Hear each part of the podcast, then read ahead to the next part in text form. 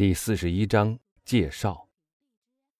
当阿尔贝发现只剩他和伯爵两个人的时候，就说道：“伯爵阁下，请允许我来领您参观一下单身汉的房间吧。您在意大利住惯了宫殿，现在来计算一下，一个住的还不错的青年在巴黎能有多少平方尺的地方可住，也是件很有趣的事。我们来一个房间一个房间的看吧。我给您打开窗户，让您透透气。”楼下的餐厅和客厅，基督山已经看过了。阿尔贝先领他去了他的艺术工作室。那间工作室，我们前面已经说过，原是他最心爱的房间。基督山是一位可敬的鉴赏家，凡是阿尔贝收集在这儿的东西，古老的木柜、日本瓷器、东方的丝绸、威尼斯玻璃器具、世界各地的武器等等，每一样东西，他都非常熟悉。一看便知他们是哪个时代的东西，产于哪个国家，以及他们的来历。马尔塞夫原以为应该由他来指导伯爵的，而实际却恰恰相反，倒是他在伯爵的指导之下上了一堂考古学、矿物学和博物学的课。他们下到二楼，阿尔贝领他的贵宾进入客厅，客厅里挂满了近代画家的作品。有杜佩雷的风景画，长长的芦苇和高大的树木，哞哞叫的奶牛和明朗的天空；有德拉克洛画的阿拉伯奇侠，身穿白色的长袍，把着闪闪发光的腰带，带着铁套的文章。他们的马在用牙齿互相撕咬，骑在马上的人却在用他们的狼牙棒凶猛的格斗拼杀。布朗热的水彩画。色彩极其动人，以致使画家成了诗人的仇敌。有边亚兹的油画，他使他的花比真花还鲜艳，太阳比真的太阳还灿烂。有德刚的图案画，色彩像萨尔瓦多·罗连萨的画一样生动，却富于诗意。有吉罗和米勒的粉笔画，把小孩子画得像天使安琪儿，把女人画得像仙女般美貌。有从多萨的《东方之行》画册上撕下来的速写，那些速写都是画家在驼峰上或回教寺院的殿堂下只花了几秒钟的时间勾成的。总之，都是近代的艺术珍品，作为补偿那些久已失传的古代艺术品的杰作。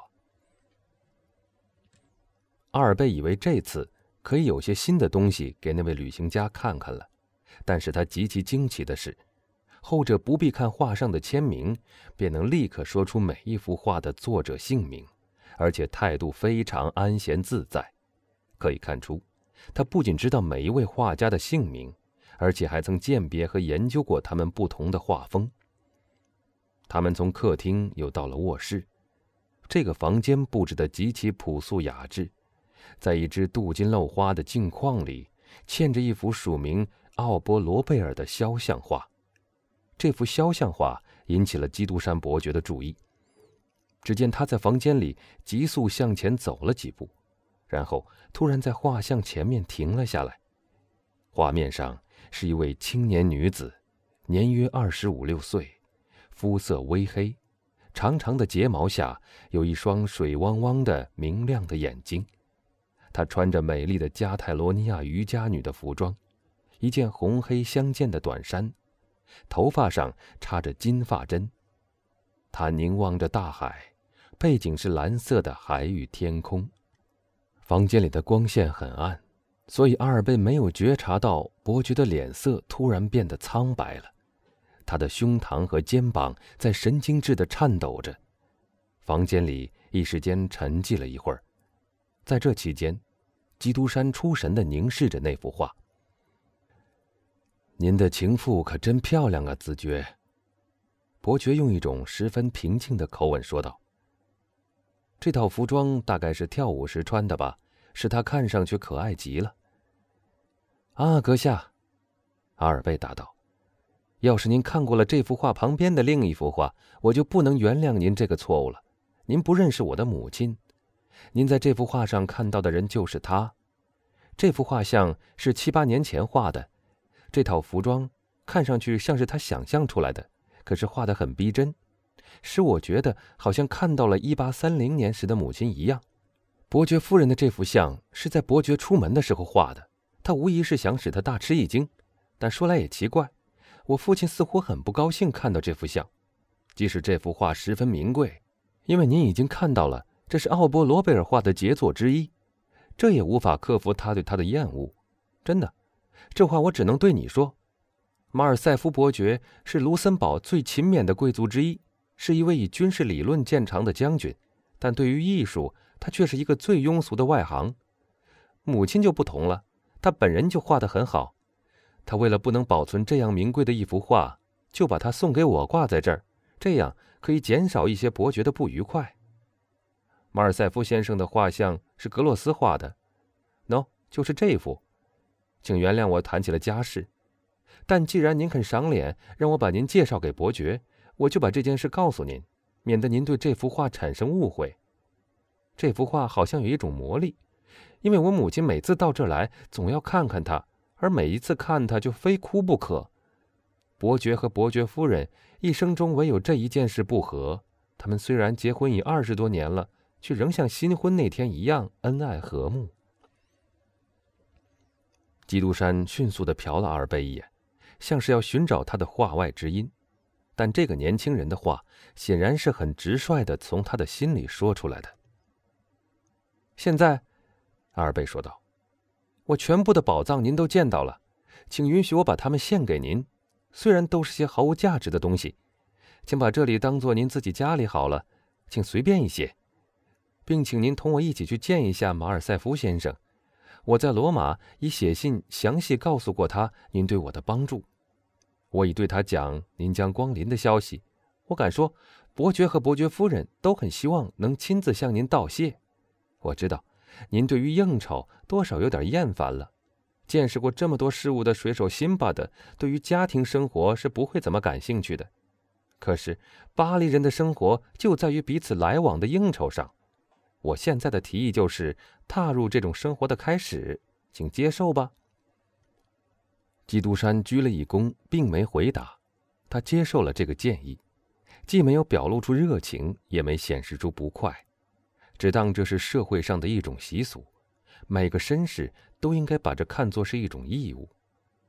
阿尔贝叫他的仆人进来，吩咐他去通报马尔塞夫先生和夫人，说基督山伯爵已经到了。阿尔贝和伯爵跟在他的后面。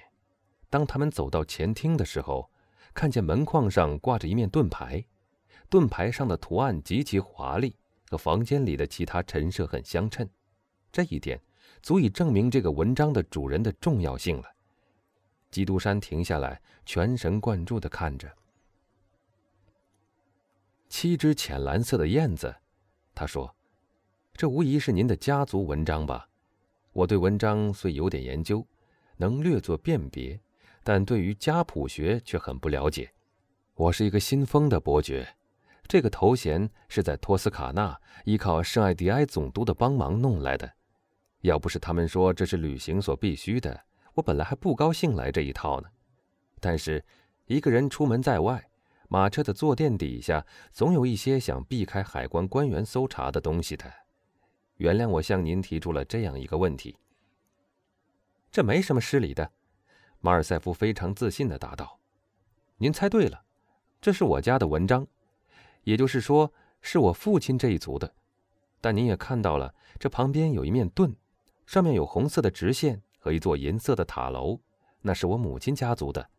从他那一边来说，我是西班牙人，但马尔塞夫这一族是法国人，而且我听说。”是法国南部历史最悠久的家族之一。是的，基督山答道：“这些文章就可以证明，凡是武装去朝圣地的人，几乎都在他的武器上画着一个十字架或几只候鸟。十字架表示他们的光荣使命，候鸟则象征他们将要出发做漫长的旅行，并希望凭借前进的翅膀来完成它。”您的祖先曾有人参加过十字军，而即使只参加了圣路易所领导的那一次，也已可追溯到十三世纪，那也算是历史相当悠久了。可能是吧，马尔塞夫说道。